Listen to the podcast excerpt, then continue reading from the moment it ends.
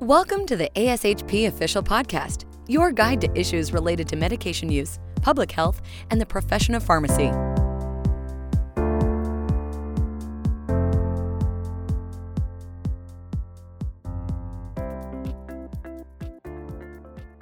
My name is Daniel Cobaugh. I'm the editor in chief of AJHP and the vice president of publishing at ASHP, and I will be your host today for the ASHP Practice Journeys podcast. In recognition of Pride, ASHP will host four podcasts with LGBTQ leaders in pharmacy this month. With me today is Lindsey Kelley, Director of Ambulatory Care Services at Michigan Medicine. Lindsey Kelley, welcome. Let's get started talking about your journey. So first of all, I have to tell you, I'm looking at one of your um, your your photos in Zoom right now, and I'm a little bit jealous because I think you're much better than me at tying bow ties. So I went to a wedding last year and had to um, practice literally for a week using YouTube. I would come home every night and practice before the wedding. How long did it take you to master it? Uh, uh probably about the same amount of time and with the same incentive. So I had uh, my wife had purchased a bow tie for me for a wedding, and I had no idea how to tie it. And about 15 minutes before we were supposed to leave for the wedding, I was frantically in the bathroom watching a YouTube video, learning how to tie a bow tie. Um, and so I started tying them and wearing them ever since. So interestingly, I used to wear the clip-on bow ties for a long time, and I didn't tie them. And then uh, one one morning, I had a meeting with Toby Clark. Uh, he was doing a residency visit, and I went to meet with him and I happened to be wearing a bow tie that I had tied that morning. And he said, Did you tie that bow tie? And I said, Yes. He said, Always tie your own bow tie, different level of confidence. And I have been tying my bow ties ever since. I got rid of all the clip ons and I only tie them now. That is a great message. That is an amazing message, uh, um, and I can hear Toby Clark uh, saying it. Uh, that's that's fantastic. Well, first, I hope that you and your wife are doing well um, in the, the midst of COVID 19. Um, Michigan has been hit hard, I know, and um, has actually been the center of a lot of media attention, but I hope you're both doing well. We are. Thank you. We've uh, we've both been working from home for the last several weeks to months. Um, her work is with the university, and so she's been working from home exclusively, whereas I've had to go in now and then. So tell me a little bit. Um, you know, let's let's start off in the personal. I, you know, I mentioned to you when I invited you to do this podcast that I really want to focus on your your letter uh, from uh, the book "Letters from Women in Pharmacy." But let's first start off talking about your wife. Tell tell me about her. You uh, her name. You know, uh, how you met, how long you've been together, what she does. Just it would just be great to hear about this side of you. Sure. Uh, so my wife's name is Andrea. Uh, she works at the university. She's a, a do-gooder mostly. So um, she is a social worker by background and training, but an administrator because of her love for policy. So she works uh, primarily in the community, focused on health equity and just equity, well, not health equity, equity in general. Um, so she used to work in bureaucracy, and she was really responsible for eradicating homelessness and bringing equity to communities. Um, she spent a lot of time working for the county as the director of Office of Community and Economic Development. Um, and then she just came over to the University of Michigan and she now um, is the executive director of a policy lab focused on it's kind of like evidence based medicine for uh, equity policy. So they look at the impact of policy decisions. Um, specifically, they previously focused exclusively on youth, but now they focus on other kinds of policy. So they look at changes like if we change the way that we administer curriculum or the way that we um, think about punishment in schools what is what are the long-term impacts on youth and incarceration? And you know how do we draw those conclusions? So um, she really connects like the evidence that is coming out in real time from these researchers to the policymakers in lansing. Um, and so it's it's kind of exciting work. What's funny you used at one point in talking about andrea's work you talked about uh, focus. And that's actually the word I was going to select to say that um, her work must really have been brought in into focus recently, given everything that's happening in society. It just seems that um, uh, it just puts an increased emphasis or amplifies the work that she's doing. Yeah, she she actually had this really cool opportunity. So um, in that, COVID impacted a lot of academic work, right? So masters, PharmD, uh, PhD students, they had to pause on a lot of the research that they were doing or had planned to do. Um, she was able to uh, connect. There was also a voice that she heard from the community saying that they needed help understanding the policies coming out around COVID. Um, and so she actually stood up this COVID consultation corps. Uh, she connected these master's students and PhD students who were policy experts in like the Ford School of Public Policy and the Institute for Social Research with community members who uh, largely nonprofits who who had organizations they were trying to run but not the time to figure out policy and connected them so that these master's and phd students could provide insight and um, expertise to these community not-for-profit leaders. And so it was a really cool thing um, she's really impressive. She stood it up in like a few weeks. Uh, and so it was just it was just really cool to watch. That's amazing work. And you know it's interesting as you started in your letter in letters from women in pharmacy you talked about the fact that when you were first invited to write your letter that you spent time talking to andrea and thinking about what you would write and why you would be invited. But wow i have i've had the chance to look at your letter a number of times uh, uh, from the early stages of development of the book and i just recently reread it and it's incredibly powerful so, as I said before, I'd like to spend a fair amount of time talking about the experiences and insights you described in your letter. But let's again take a few more minutes. We, we started talking about um, Andrea and your your marriage, but we, let's talk a little bit about Lindsey. We haven't done that yet. So, uh, you know, tell us about you, where you grew up. Um, start start there. Sure. Um, so I, I often say that I'm mostly from Arizona. Uh, I wasn't born there, but I grew up there. Um, I was there for about 22 years before I left.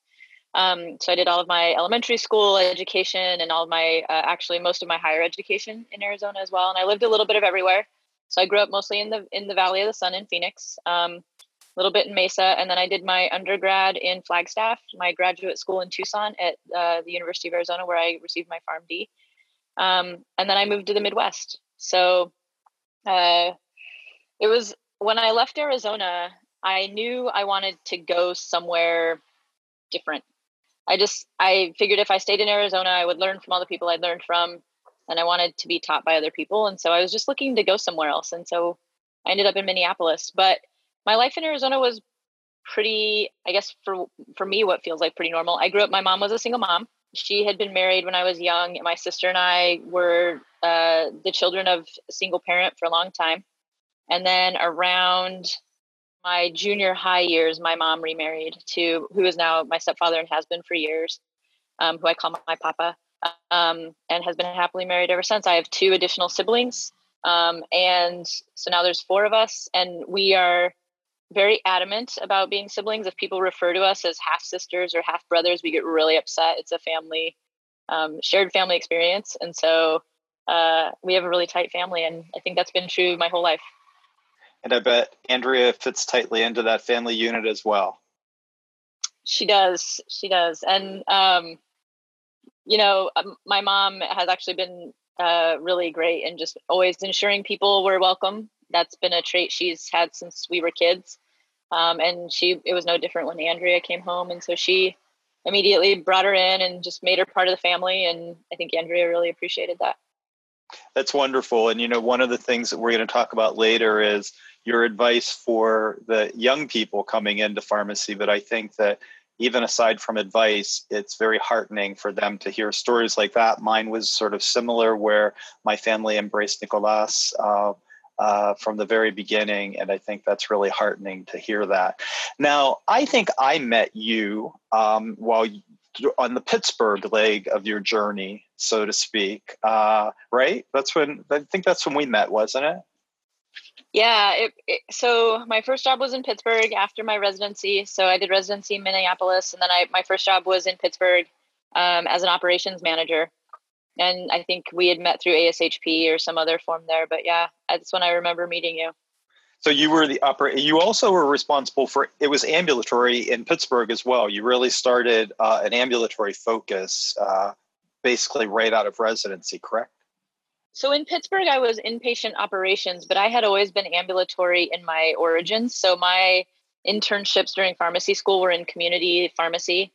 Um, and when I was in residency, um, the work I did was largely in BMT for my staffing. And so I saw a lot of the transitions patients experienced coming in and out of that care.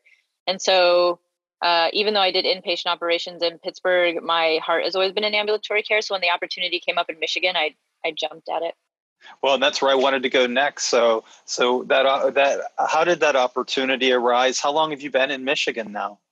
Um, I've been in Michigan the longest I've been anywhere almost. So I've been here almost 10 years. It'll be 10 years uh, in next July. So, um, and uh, I refer to a lot of my life with serendipity and grace, but um, it really was that I ended up in Michigan. I, I happened to be looking for something else. And through a series of fortunate events, I got connected to a, a leader that everyone knows and loves, um, Sara White and I was talking to her about, you know, my next steps. And she said, Well, do you mind if I reach out to a few people? And I thought, No, Sara White, I don't mind if you reach out to a few people because who tells Sara no? Um, and and so she reached out to uh, a couple of people, of which one of them was Jim Stevenson. He was the chief pharmacy officer here at Michigan. And I remember talking to him and i remember making the decision that this is where i wanted to be based on that conversation because of a key conversation we had. I was dating someone at the time. They were in a master's program. And you know i i do this i started doing the thing that i had done historically which is to use pronouns when i talked about them. So i was meeting with jim and i said you know i'm i have a significant other. They're in a master's program. And um, he said okay well i said tell me more about it. And i said well so I felt like what was a risk for me. I said, well, she's in this master's program. It's this special type of program. And, you know, I always kind of monitor people's faces when I introduce this concept that it's probably not who you're thinking of. Um, and so he just, there was no change in his face. He just was like, I, you know, so interested in what I was telling him about her master's program. And further, his response was, well, I'm certain we can get her connected with the master's program here. And the fluidity with which he responded in what felt like a very normal hetero way was just enough to make me want to come to Michigan and work with him. I had, you know, I'd shared that story with others, other people who I had talked to about jobs in the past, and you know, they always would like kind of adjust and adapt, and um, there was a pause. And with Jim, there was no pause. He immediately was just like, "All right, well, how do we get her here? How do we get you here?" So, you know, that's really interesting because in your letter, you said, you made a comment that uh, the courage required uh, to be, I, and I'm, this is me paraphrasing a little bit, but I think the courage required to, to, to be you, um, the real you, the authentic you, evolved with each new city and new job. I, I, it's, it's interesting. I've, um, with everyone that I've spoken to as part of this podcast, um, I, that's been a common theme, and I think it was my own um, experience as well. But so, can you talk a bit more about that? I mean, it, it's it sounds like that's part of that initial conversation with with Jim Stevenson. Uh, that it was that it probably relates to that evolving courage as well. I think it really does. I mean, part of it for me was that it it may have honestly been my own fear of what was going to happen not necessarily a terrible experience but i was always afraid of how i would be received or how my sexuality would be received and um, and so i often guarded it and then over time i think i just had these empowering experiences with people who were lovely human beings who really embraced uh, you know who i was all of who i was and and so as i moved through life i just i was able to build on those positive experiences and just be a little bit bolder. I think part of it too is that you know this is one of the things i enjoy about new experiences and moving to new cities is that you get this opportunity to kind of reinvent a better version of yourself right? So like um, you get to kind of really capitalize on the parts that you were starting to develop i think when you left. And so i think part of that um, evolution was that i in each city i started to develop a deepening comfort um, with who I was and sharing who I was. And so as I went on to the new city, I would I would try it out or try it on. And um, I think that, you know, increasingly as it was met with positive reception and, and again, the, this embrace, I, I really started to use, you know, to use what is now a really common phrase, I really started to lean into it. Right. Um, and so I think it just, it was just, it felt good to be able to do that and to grow and continue to do that as I went on. And yet, you describe um, in your letter that the hardest thing you had the hardest decision you had to make in your career was to live as an openly lesbian woman. So, where were you in your career when you actually started that process? You know, it's funny. I was uh, actually I was talking through some of these questions with my wife, and I was like, "Oh, I remember the exact moment that I decided to do that." Um, I was in Minnesota. It was during my residency, and I was working in the central pharmacy, which was, you know, one of my staffing assignments during the two years I was at the University of Minnesota. And um, someone was asking about my weekend. And I started to do the thing that I normally do, which was to use pronouns and just be vague. And, you know, I would always share, and I think I talk about this in the letter, but I would always share what I had done. And I would talk about my weekend. Um, but I, I was always really conscientious of the pronouns I used and how I described it. And I never really used anyone's name. I never really used female pronouns. And, you know, it's not like it was a surprise to people when they found out I was a lesbian, but for some reason that was a big hurdle for me. And I started to do that. And um, I looked over and and there was just something about the people I was with. I, I had this kind of split moment decision of like, I'm just going to trust them. And so I started to just talk about, oh, like I went out with you know this person i'm dating and you know we went out and did this and she does this. And i just started to talk about it like i would if i were with my friends and to be more open and less cautious. And um, you know nothing terrible happened. It turns out it was fine. Uh, and and it was like that little bit of freedom just was really i think the encouragement i needed you know everyone was great well you know tell us more about it. And it was just that it was my own fear that I was able to overcome. But I, and so I started doing that more. I just started talking about it like I normally would and not hesitating. And um, I've continued to do that ever since as much as I can. There's still moments where I'm afraid. And I, like I said, with, you know, when I met Jim Stevenson, I, I sometimes falter. Um, but then I try and re-engage with just being an, the most honest version of myself.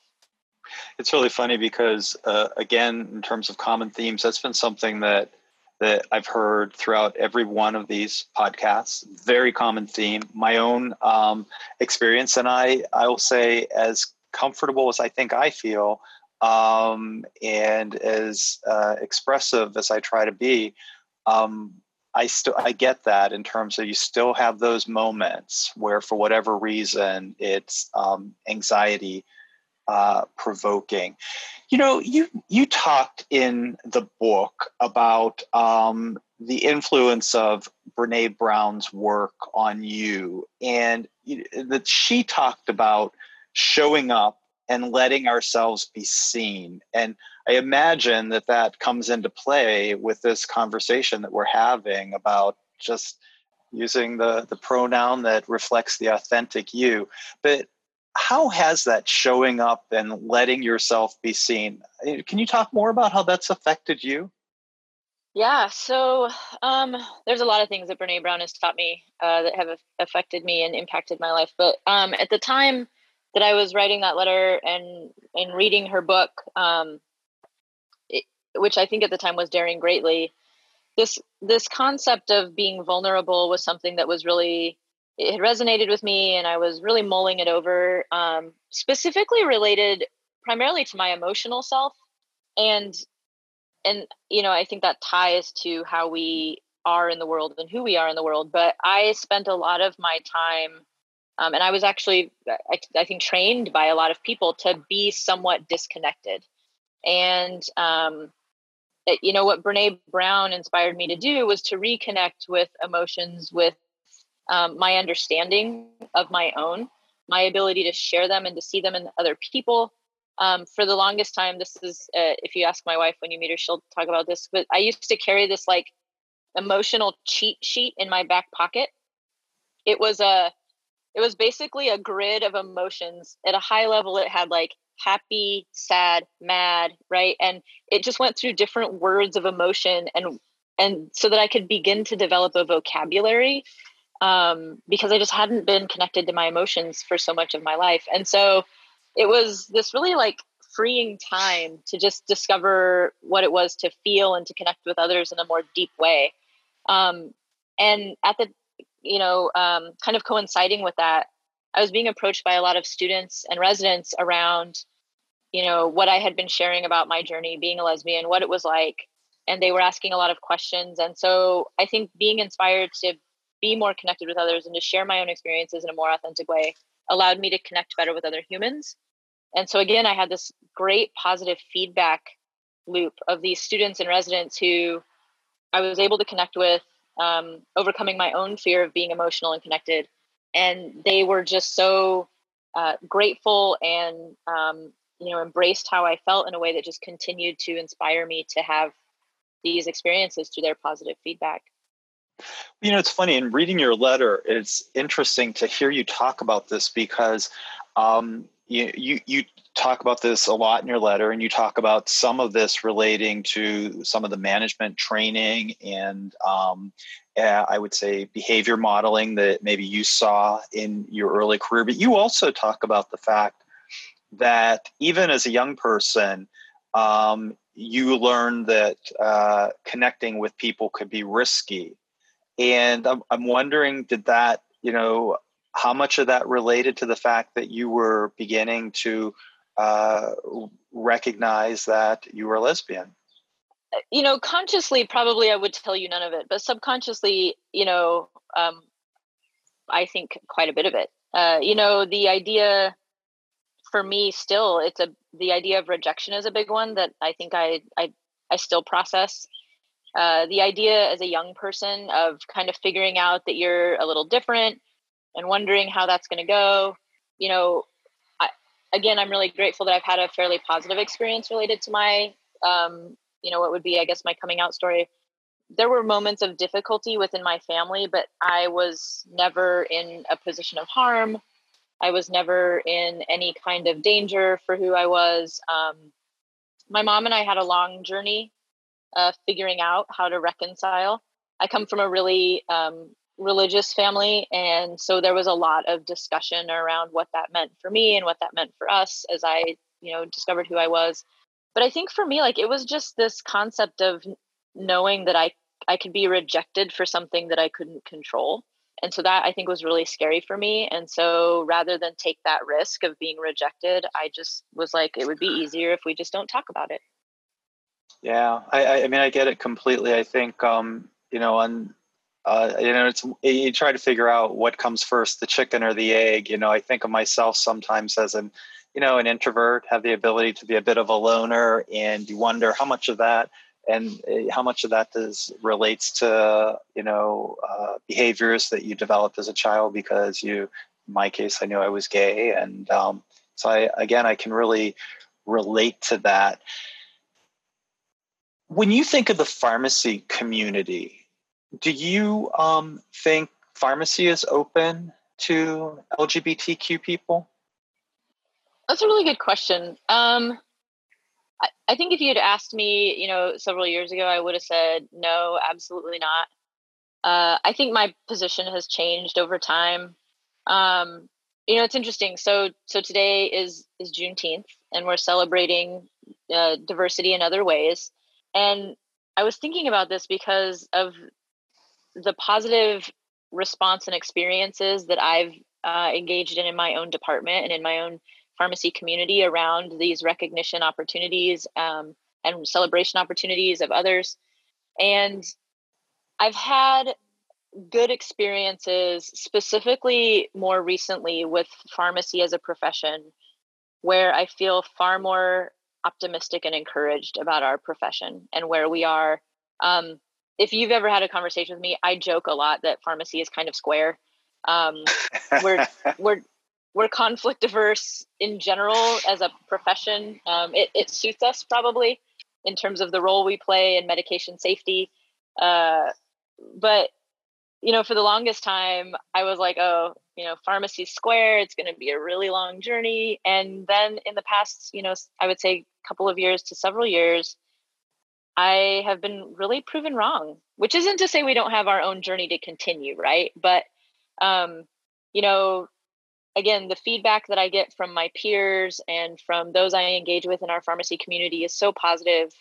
And uh, again, you know, it, it encourages this idea of vulnerability. The more I share about myself and my journey, the more people come to me and say, Thank you for sharing yourself. Thank you for telling me about your journey.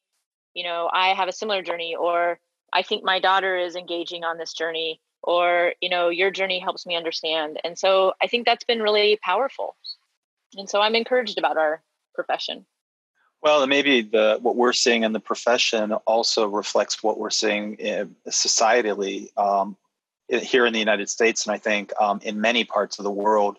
Eh, but but you made a comment about um, the journey, and I so I guess I wonder: are there things though that we can still do to make it better, especially for the the next generation that's coming into into pharmacy? Is is there more that we can do? My personality in, compels me to say there's always more that we can do. um, I'm a person who's generally dissatisfied with the status quo. Um, so, so yes, but here are the things that I think about, right? Um, and and so if we think about the concept of embracing differences, and in this you know month of pride, embracing the differences of our LGBTQ community members and ourselves, then I think it it comes to the same thing we always look at, right? So, what is the system that builds that embrace? how do we ensure that that embrace happens each time not because of a person or a unique interaction but because the system is designed to achieve that outcome and so i think about simple things like uh, are our policies inclusive have we considered the way that our language or the way that our statements might um, include or exclude certain individuals have we if we have a general way that we always do this around LGBTQ populations, have we put that in policy so that it's not a question that no one has to wonder? Um, simple things that are uh, in policy, like partner benefits. That was one of the things I also found really encouraging when I came to Michigan, is that I didn't have to wonder about partner benefits. It was really clear during my HR orientation. Here is how we look at significant others. Here is how we look at your partner. You know should you desire to have one which i later in years did um, you know these kinds of policy things that i think we often take for granted maternity and paternity leave how do we build the language around that? So it clearly demonstrates that it is not about what kind of partner you have or what the gender of your partner is. Um, so i think we have some opportunities in the policies and the systems. And then the other thing i think about in terms of things that we can control as leaders are representation in our leadership and representation in our committees so um, you know, when you think about the nursing magnet, it requires that a nurse sits on committees so that nurses are present. And so I think about like, what if we did that with things we felt passionate should be priorities? What if we said, we're going to make sure that we have a good diverse leadership team? We're going to make sure we're hiring for diversity. Um, we're going to make sure that we're promoting with diversity in mind. Um, these kinds of things that are just system changes you can make. And that would be true of any group, to be fair. Um, but I think about it in terms of our LGBTQ community. Well, and so I imagine that you were quite heartened earlier this week with um, a landmark decision out of the US Supreme Court banning discrimination against LGBTQ people in the workplace. I was. I was elated. Um, so, first, I, I didn't realize it had happened during the workday because I was in the middle of my workday. And so, my wife came out. Uh, again, we're both working from home, and she was clearly ecstatic about something. And I was like, what did I miss? and she's like, you know, this policy change is major policy change. And so I, I, it's interesting because I personally was excited, but then there were two things that happened that made me even more excited. One was um, we have like a family social media line um, in my family. And of course, Andrea and I are engaged in that. And so she sent the article to the family line it was really awesome to see my family's response. First of all, many of them were like, seriously, that's a thing. Um, you know, the first, the fact that many don't even realize that these kinds of discrimination still exist. Um, so just their, you know, confusion, which was genuine, and then their excitement that it had been, you know, overturned and that the protections were in place. Um, or that it was in, interpreted that those protections were in place. And then the second thing was um, we have some really dear friends who we often refer to as our faux parents. They're uh, it's a woman I used to work with and her husband. They're now retired, um, but they live here in town, and they had immediately reached out to say, "Oh, this is great news! Congratulations! We'd like to celebrate with you. Can you come over? We want to make you dinner." And it was wow. just this like amazing moment. It was just really cool. Well, and it's so it's so wonderful to be able to celebrate moments like that with with other people. You know, Lindsey, you you've mentioned I, at least twice during this conversation today, and you talk about this in your letter as well, though that uh, young people have reached out to you to seek your guidance, to mentor them. Uh, what advice do you have for young people entering pharmacy, young people who are LGBTQ and are um, uh, beginning to their career as pharmacists or pharmacy technicians? What do you say to them? That's a good question. I think there are a few things that I think about. Um, it, and honestly, a lot of it depends on where the person is on their journey. Um, I think oftentimes when new practitioners or new leaders are coming to me, it's because they have questions about their next step. And so, in the context of a student seeking residency or a resident seeking their first job, often they're asking about um, how do I decide where to go? And so, in that context, they they often also wonder is it safe for me to go to X, Y, or Z organization? And so, um, I think there's two bits of advice that I give around that question, and I think are good good things to consider for anyone. Which is one, um, it, it's important that people feel empowered and comfortable being themselves.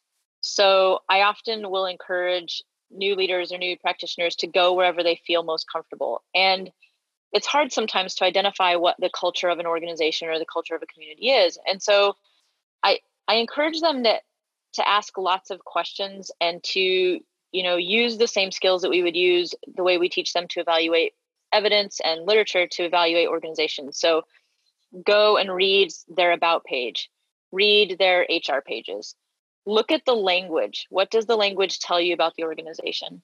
Um, and really get a sense for the personality of that organization. And so i think that's some advice that i give to people often. The second part is um, much easier to say and much harder to do, which is as much as you can, just be your authentic self. When you interview, when you talk to people, you know, a lot of times, particularly with with residents and students, they're so worried about getting the residency or getting the job um, that they don't. They're often looking at it from a "what if they don't like me" perspective, which I think is fair. Um, eh, but you know, this concept of like, are they good enough for you? Right? Like, be yourself. See how they respond if you don't like it, then don't go there, right? Like you want to go somewhere where you can be um, supported and embraced. And, you know, particularly around residency, it's only a year of your life, but it's a year of your life. And so I think going somewhere where you feel celebrated is really crucial. The the flip side of that, which is not part of your question, which is then that compels us as organizations to create environments where we are embracing and celebrating so that we get the best candidates. We get the people who feel like they want to be here. Um, and so that turns into like kind of like my own job so that I can manage my own integrity. I have to continue to create spaces where that is celebrated, right? So um, it's kind of a dual dual duty. Well, you and uh, I took on some really important work in co-authoring what I think is a really important uh, article that talks about some of these um, issues for you know, LGBTQ people who are uh, beginning to pursue residencies. And I would hope that they um, take advantage of that, but also take full advantage of seeking out people like you for for this type of guidance. It's funny you said that um, uh, that advice on being your authentic self is the one that's uh, easier to say and harder to do. But you know, in this conversation today with you, Lindsey, I um, I I can't um, imagine a conversation with somebody who could possibly be more authentic. It's just been really just um, amazing to learn more about you and your journey and just your thought processes. Um, uh, I admire you even more now than um, I did uh, 30 minutes ago, and that that that was already a pretty high bar. That's all the time we have today. I want to thank Lindsey Kelley for joining us today to discuss her journey. Join us here at ASHP Official and the Practice Journey podcast as we learn about how LGBTQ pharmacy leaders seek out, grow, and evolve during their careers. Lindsey Kelley, thank you so much for spending time with me this morning. It's been a pleasure. Thank you, Dan. Thank you for listening to ASHP Official, the voice of pharmacists advancing healthcare. Be sure to visit ashp.org forward slash podcast to discover more great episodes access show notes, and download the episode transcript. If you loved the episode and want to hear more, be sure to subscribe, rate, or leave a review.